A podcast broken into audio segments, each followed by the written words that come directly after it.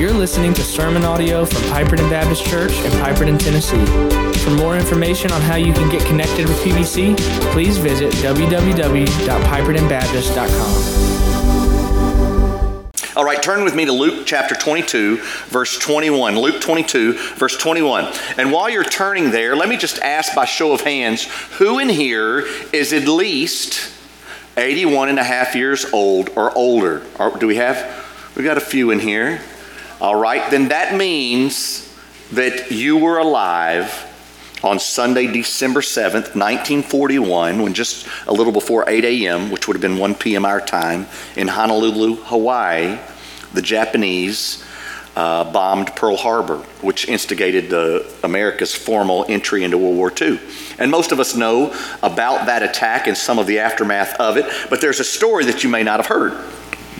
Ten days after the Pearl Harbor attack, uh, there was uh, the townsfolk of North Platte, Nebraska, which is a place that looks like it's in the geographic center uh, of America.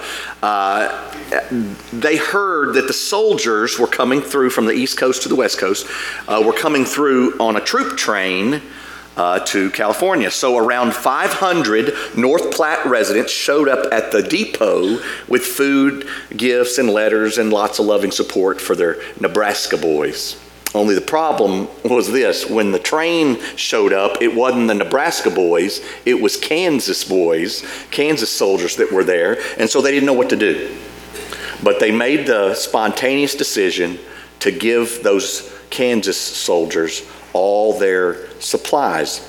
Reports say it was a spontaneous act of genuine devotion that touched both the soldiers and the people who came to the depot that day. But it didn't end there. A few days later, a 26 year old named Rae Wilson wrote the local newspaper telling them about North Platte's generosity, and she volunteered to organize a canteen uh, to do something similar for every single troop train that came through Nebraska. All right? Well, for the next four and a half years, the people of North Platte and surrounding communities met every troop train that came through their town. Every day, they prepared sandwiches and, and, cookies and cold drinks and hot coffee. They had baskets of magazines and, and books to give away to the soldiers and snacks for the train. And they, were, uh, they even made birthday cakes for anyone having a special day, right?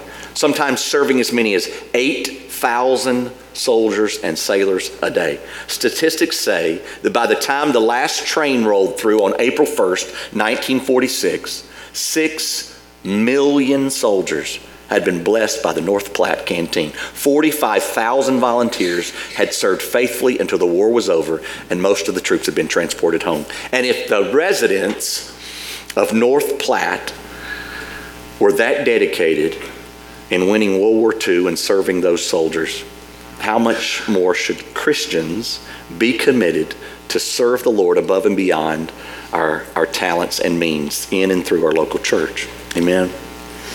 And service is really what our message is about today. And so I want us to stand and read God's word together. Let's stand in honor of God's word. Luke 22, verse 21. And this is a, a this is a, an indirect, beautiful example of service. Luke 22, 21. But behold, the hand of him, Jesus said, who betrays me is with me on the table. For the Son of Man goes as it has been determined, but woe to that man by whom he is betrayed. And they began to question one another which of them it could be who was going to do this. A dispute uh, also arose among them as to which of them was to be regarded as the greatest. And he said to them, The kings of the Gentiles exercise lordship over them, and those in authority over them are called benefactors. But not so with you. Rather, let the greatest among you become as the youngest, and the leader as one who serves. For who's greater? One who reclines at the table or the one who serves? Is it not the one who reclines at the table? But I am among you as the one who serves. You are those who have stayed with me in my trials, and I assign to you, as my Father assigned to me, a kingdom that you may eat and drink at my table in my kingdom and sit on thrones judging the 12 tribes of Israel. May God bless the reading of his word. I want to ask Luke Kendall to come and ask God's blessings on the message today. Luke. Let's pray. God, thank you so much for giving us just a gorgeous day today that we can enjoy. Um, God, thank you for bringing everybody here. I ask that, um, that you would just help our church family grow in faith and love and purpose, and uh, that we would serve one another as you uh, came and served us. And I ask that you be with Went as he uh, preaches this morning, and that you give us ears to hear. And I pray all these things in Jesus' name. Amen. Amen. You can be seated. All right, I, by show of hands, I want to ask who in here has ever had a family feud? I mean, beyond your just your immediate family. All right, by show of hands. Okay. So, how many in here have ever lied? By show of hands. Everybody that didn't just put your hand up.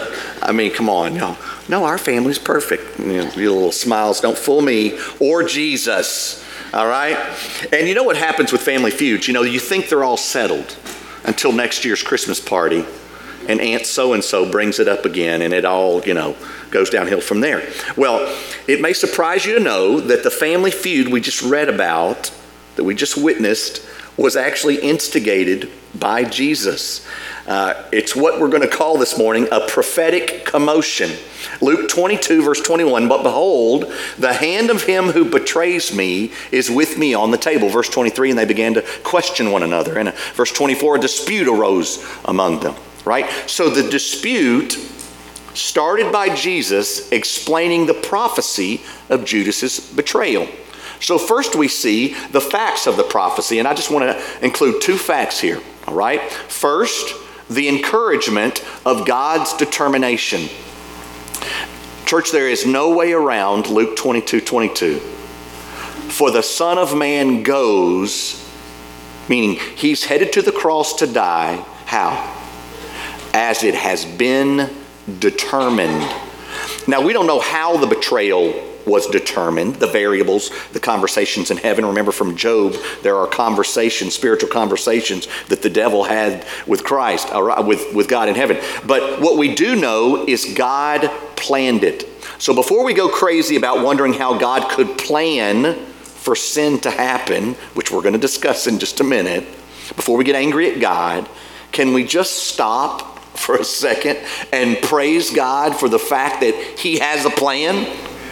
Right? Isn't there some comfort in knowing God wasn't spitballing and making all this up as he went along, right? Isn't there some peace to be found in the plans of God? Have our lives and our faith and, and God's love for us faithfully not afforded us some measure of calm in the midst of all life's confusion? I, I certainly hope so. Do you know the Greek word for determined here is the word horizo, where we get our word horizon. Right? So it literally means to determine horizons and boundaries, to designate limits. It refers to the Lord literally horizoning all the physical scenes of life before creation. This guarantees God works each in conjunction with his eternal purpose. Church, even in Jesus' own betrayal, God is horizoning. Even in our betrayals of life, God is horizoning for us. He has looked ahead and he knows what's best. And I know this is a bit deep, all right? I mean, there's a paradoxical sense there's a paradoxical nature to certain truths of God. You can use the egg illustration to explain the Trinity or the water, you know, the ice, gas. None of them fully explain these paradoxes, all right? Like the sovereignty of God and the and the and man's responsibility. But I think Hebrew 4 sheds a little light on this paradox. Therefore, it, it says in verse 1, Hebrews 4, while the promise of entering his rest still stands, let us fear lest any of you should seem to have failed to reach it. For good news came to us just as to them. But the message they heard didn't benefit them because they were not united by faith with those who listened. For we who have believed enter the rest. As he has said, As I swore in my wrath, they shall not enter my rest. rest. Although his, listen to this, his works were finished from the foundation of the world. Verse 6 Since therefore it remains for some to enter it, and those who formerly received the good news failed to enter because of disobedience, again he appoints a certain day, today, saying through David so long afterward, in the words already quoted, Today, if you hear his voice, do not harden your hearts. So his works were finished. God has perfect knowledge, knowing everything that's going to happen, but it also remains for some to enter God's rest, his salvation. And the fact that we remain, right, in spite of millennia of our sins, speaks of the perfect patience and preparation of our God. And that is encouraging to my soul. And because we're created in the image of God and bear his likeness, he, he challenges us to see our horizon through that same strong determination. He says, Greater is he who is in you than he who is in the world. I can do all things through Christ who strengthens me. There's no temptation that's taken me, but such as is common to man. So he encourages us. So we trust the promises of God. Jeremiah 29 11, for I know the plans I have for you, declares the Lord, plans for welfare, not for evil, to give you a future and a hope. Our Heavenly Father holds our horizons. And that is a wonderfully encouraging thing to my spirit, and I pray it is to you too. That's fact one of the prophecy. But we see, second, the encouragement of man's responsibility. Luke 22 22, for the Son of Man goes as has been determined, but woe to that man by whom he's betrayed. Judas betrayed Jesus, and though Jesus knew it was going to happen, it didn't relieve Judas of the guilt in doing it.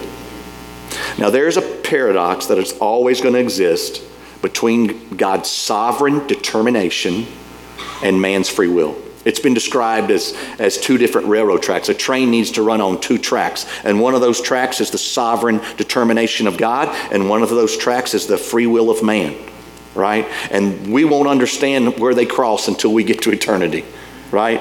That's part of a paradox. But no matter what illustration I use, no illustration removes mankind's inability to fully comprehend that paradox. So we look to scripture. Genesis 1:27. One commentary put it this way, God created men and angels with a free will, and if a being has a free will, there is at least the potential that he will choose badly. The potential for sin was a risk God took. He created human beings in his image, and since he is free, humans were created free. Free will involves the ability to choose, and after God communicated the moral standard, he gave the man a true choice. Of course, we know what he did. Genesis 2 16, and the Lord God commanded the man, saying, You can have all this. You may surely eat of every tree of the garden. But of the tree of the knowledge of good and evil you shall not eat, for in that day you eat it, you shall surely die. And what did Adam choose? He chose disobedience. Listen, in all my talk about God's determination, you need to hear this. God did not tempt, coerce, or lure Adam into disobedience.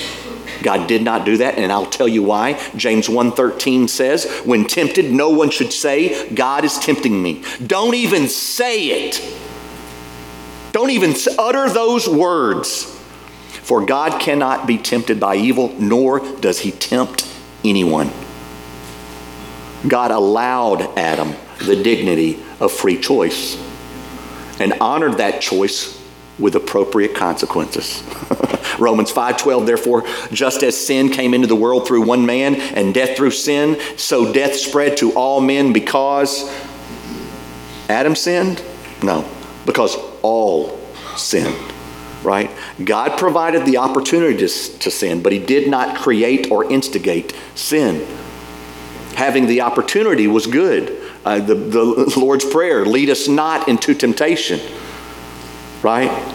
The opportunity was good. Without it, human beings would be little more than robots, right? I don't want to force my son to tell me he loves me. I want to hear him say with his own heart, I love you. Church, this was the same for Adam. It's the same for Judas when he betrayed Jesus, and it's the same for us.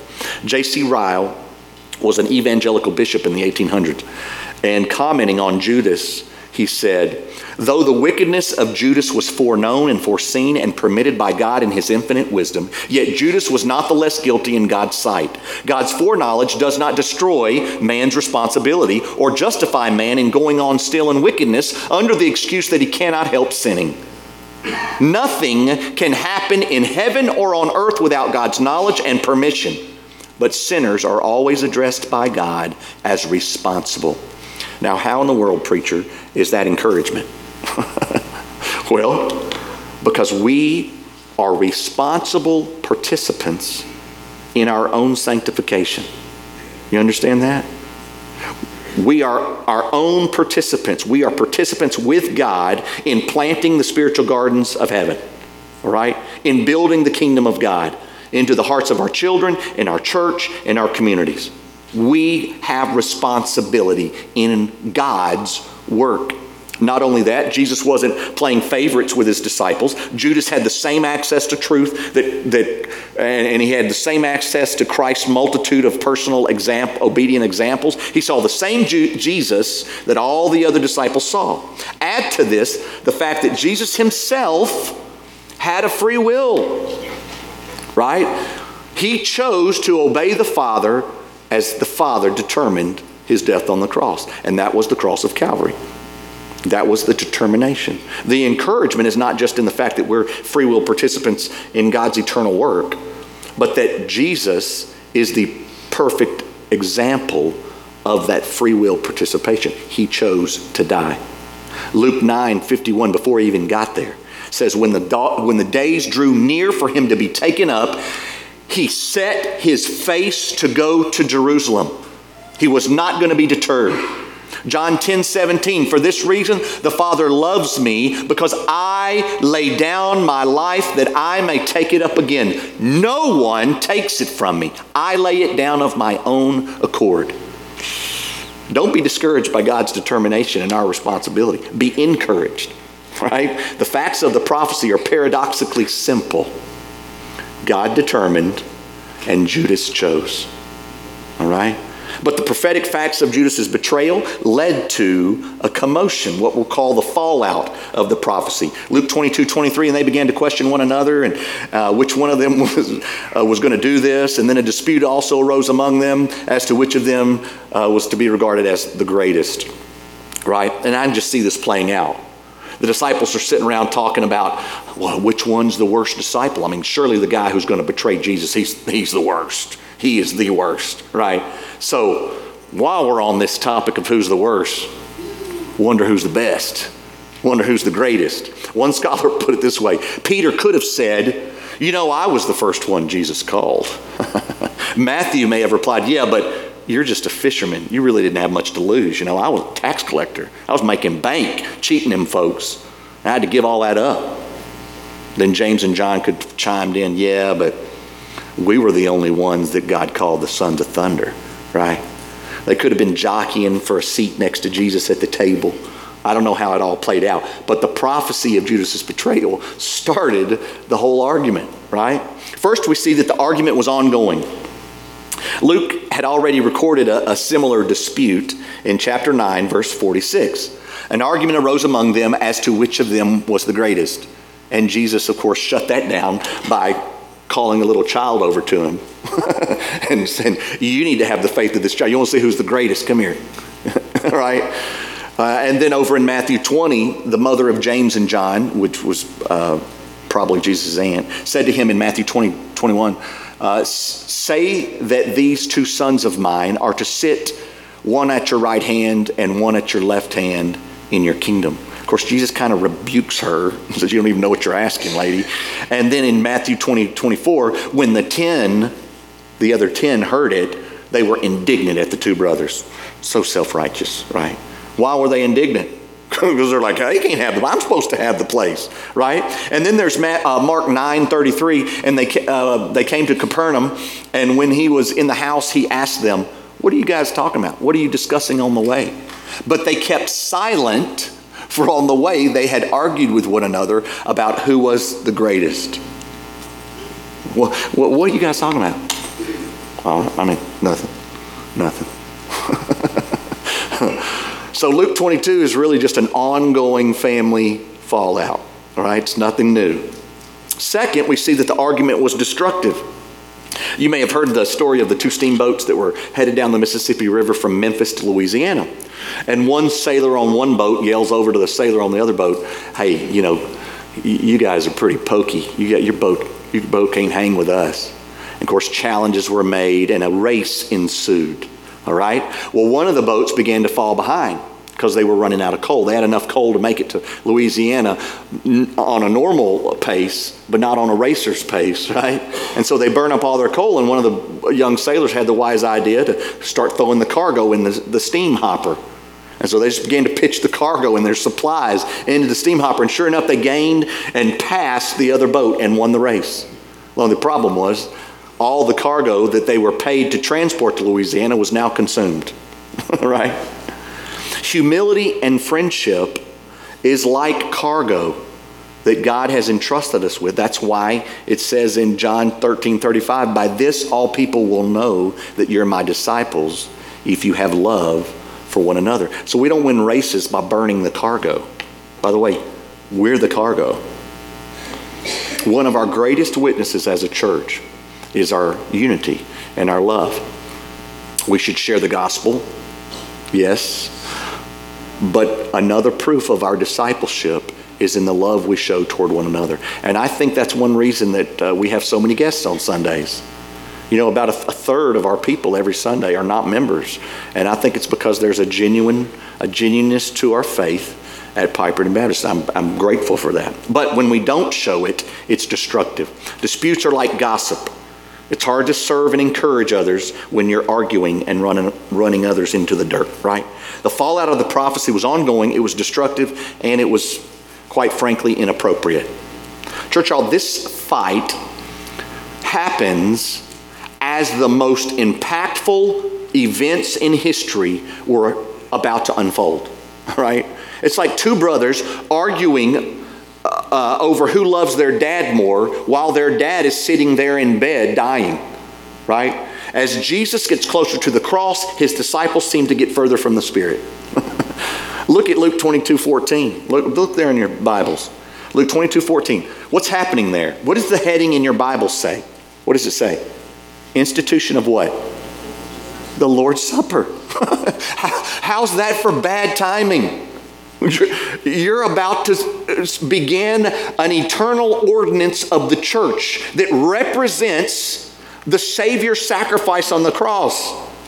And you're arguing that this sacrament is the thing that the church was supposed to take together. It demonstrates our connection in Christ to the Lord and to each other. The time they spent arguing uh, who are, who's the greatest, they should have spent encouraging one another to not betray Jesus.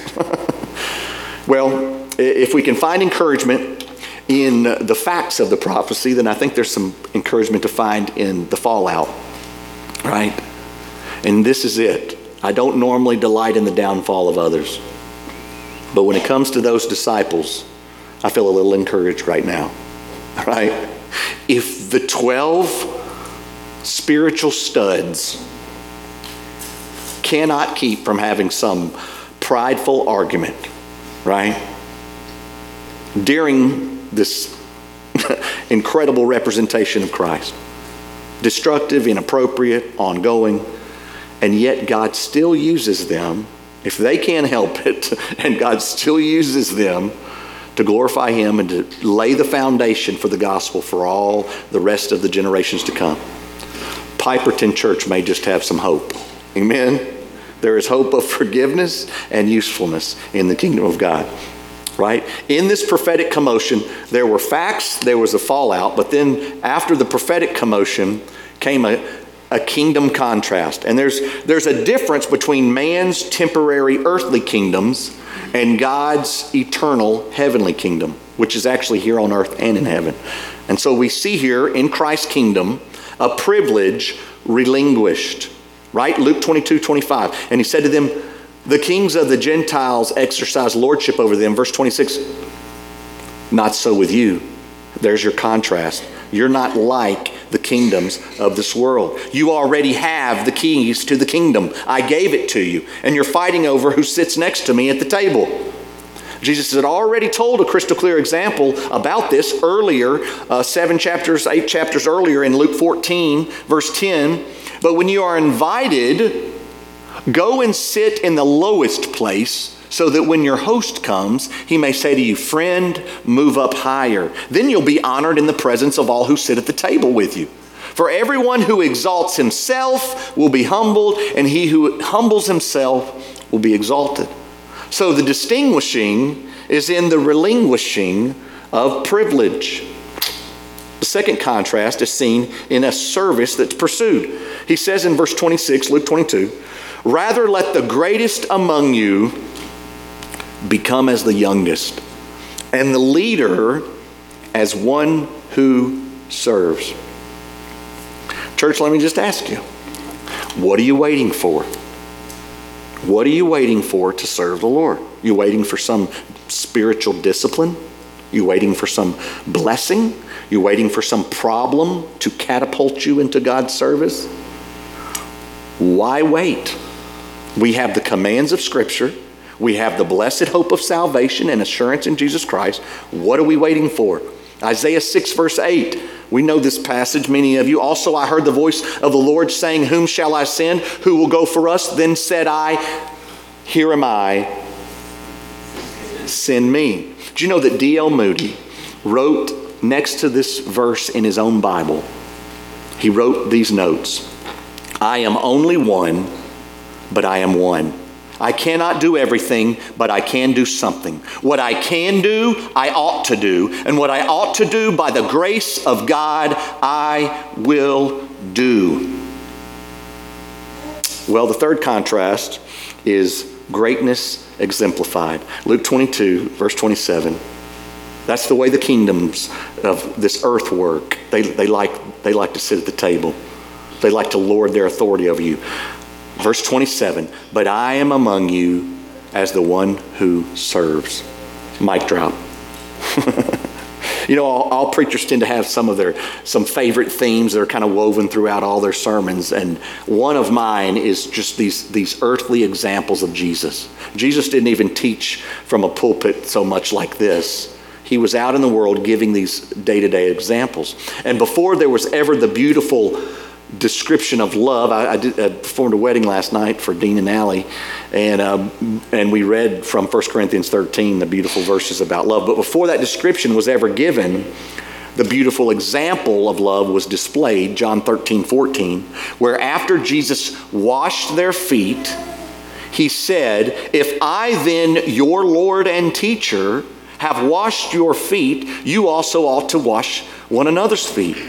For I have given you an example, I think that's pretty clear, that you also should do just as I have done to you. And he wasn't just meaning serve one another's feet, you know.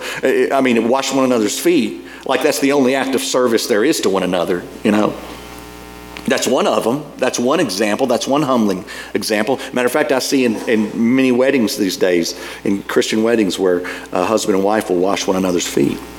But he goes on, truly, truly, I say to you, a servant is not greater than his master, nor is a messenger greater than the one who sent him. If you know these things, blessed are you if you do them. There's your kingdom contrast, right? They lord authority over you, but the Lord of all washes your feet.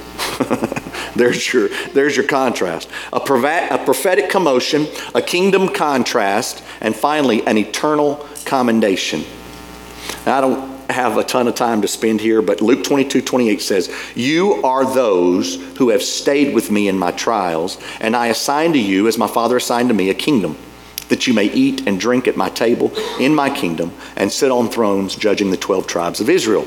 Now, this is quite uh, the commendation given the fact that of the 12 folks there in that room, right, one of them was going to call down curses on himself in 24 hours or so call down curses on himself in denial that he ever even knew Jesus.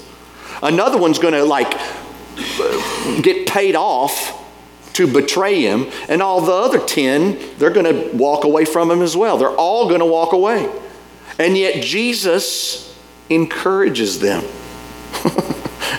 they were the ones who left uh, stable sources of income, they left extended family, even risked their lives. And Jesus is proving to them that their service to him did not go unnoticed. Even in the midst of their selfish argument about who's the greatest, even in the impending denials he knew in his foreknowledge were going to take place, Jesus commended them. You know, it says he assigned to them, right? That word was like a, a last will and testament to give them an eternal kingdom. One scholar said the 12 tribes of Israel is an ancient way of talking about all the people of God who are now gathered in the church of Jesus Christ. And we may not fully understand the judging of these first disciples and apostles. What is that judging? But I think Ephesians 2:19 gives us a little peek in the window of what that means. You are fellow citizens with the saints and members of the household of God, built on the foundation of the apostles and prophets. So I think that's part of it. That truthful foundation of these apostles is part of the judgment that you didn't listen to, right? So that could be one of the symbolic senses in which the foundation is the world's judgment. Now, while the judging part of that last verse is specifically to those 12 apostles, the joy of an eternal banquet is for all of us who call on the name of the Lord. Isaiah 25, verse 6 says, On the mount on the mountain the Lord of hosts will make for all peoples a feast of rich food, a feast of well-aged wine.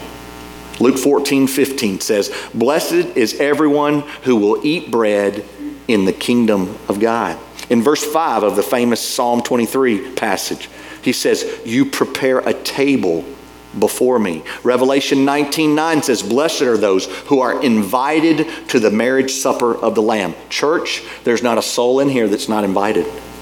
You're all invited to the marriage supper of the Lamb, but you got to repent and call on the name of the Lord to be saved. Well, I'm going to close with a poem. Uh, and I didn't write this one, but it's a beautiful poem that kind of represents, I believe, the heart of this passage. And I want you to pay attention to it. The master was searching for a vessel to use. On the shelf there were many. Which one would he choose? Take me, cried the gold one. I'm shiny and bright. I'm of great value and I do things just right. My beauty and luster will outshine the rest. And for someone like you, master, gold would be best. Unheeding, the master passed on to the brass. It was wide mouthed and shallow and polished like glass. Here, here, cried the vessel. I know I will do. Place me on your table for all men to view. Look at me, called the goblet of crystal so clear. My transparency shows my contents so dear. Though fragile am I, I will serve you with pride, and I'm sure I'll be happy your house to abide. The master came next to a vessel of wood, polished and carved, it solidly stood. You may use me, dear master, the wooden bowl said, but I'd rather you use me for fruit, not for bread. Then the master looked down and saw a vessel of clay. Empty and broken, it helplessly lay. No hope had the vessel that the master might choose to cleanse and make whole, to fill and to use. Ah, this is the vessel I've been hoping to find. I'll mend it and use it and make it all mine. I need not the vessel with pride of itself, nor the one who is narrow to sit on the shelf, nor the one who is big mouthed and shallow and loud, nor the one who displays his contents so proud, not the one who thinks he can do all things just right, but this plain earthly vessel filled with my power and might. Then gently he lifted the vessel of clay, he mended and cleansed it and filled it that day. He spoke to it kindly there's work you must do. Just pour out to others as I pour in to you. I'm going to tell you, Piperton, there is one great person in this church, and it's not you, and it sure ain't me. It is the King, it is our Savior, Jesus Christ, who is serving you even now to draw you to call on His name and repent of your sin. He loves you, He serves you every day, He intercedes for you daily. And we need to get into the kingdom of God and follow his lead. There's a great old book, Experiencing God. It was a, a biblical discipleship material. Um, and uh, I think it was by Henry Blackaby, wasn't it? And the theme that ran throughout that was the question's not whether God's at work. The question is, are you going to jump in? Go jump in the river. It's a, it's a moving river. Just jump in and the current will carry you to your service.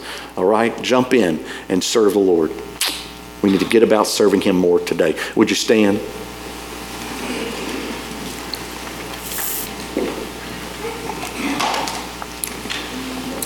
Father God, we love you, and we, uh, it's hard for us to comprehend the examples that you give us. You clarified that in this world, the greatest person is the, is the person who sits at the table. but then you dropped the mic and you said, But I, I'm not that person. I'm the person who serves those sitting at the table. And God, I cannot comprehend how believers, of which I am one, can sit at the table and receive all the benefits of the table the food, the wine, the bread. I get it all, and yet I don't want to serve you. It makes no sense, Lord. You are servant to us, and so, God, in your example, help us to follow it. I pray today, not just that those who are have not called on the name of the Lord, that they would call on your name and be saved today, repent of their sins, turn from their sins, and trust you only as their salvation. Pray for that, God. But I also pray for the many Christians that are in here that are just not serving you to their full capacity. I don't want them to serve so that they'll please their preacher or uh, their their grandmother or you know, their mother or parents. I want them to serve because they understand the service that you are actively involved in them. You're you serve the troop train every day. And so, Father, I pray that we would serve you in return out of the glorious presence and gracious gift you've given to us I ask that we would make those decisions today to either call on your name or to join this church and be involved in service to you through our local body of faith. In Jesus' name, amen. This has been sermon audio from Piperton Baptist Church in Piperton, Tennessee. For more information on how you can get connected with PBC, please visit www.pipertonbaptist.com.